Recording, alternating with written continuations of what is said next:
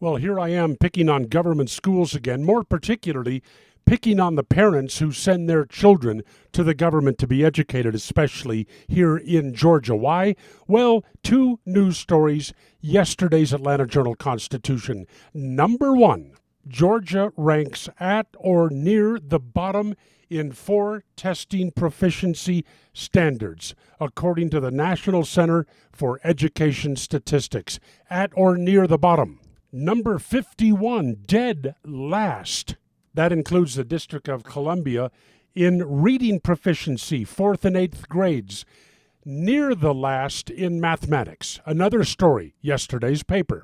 More than 60 Atlanta and DeKalb County government schools, including most of Atlanta's high schools, are among the worst performing schools in the state of Georgia. Now, add these two stories together.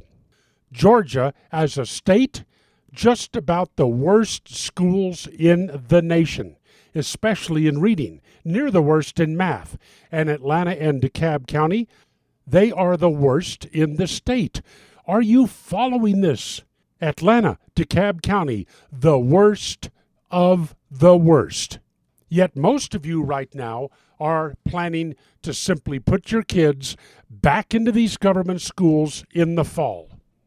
Two questions. Why isn't the Republican Party taking advantage of this and really pushing for school choice? A lot of parents want that. And number two, why aren't you out there campaigning right now and demanding school choice? When is the time right for your child?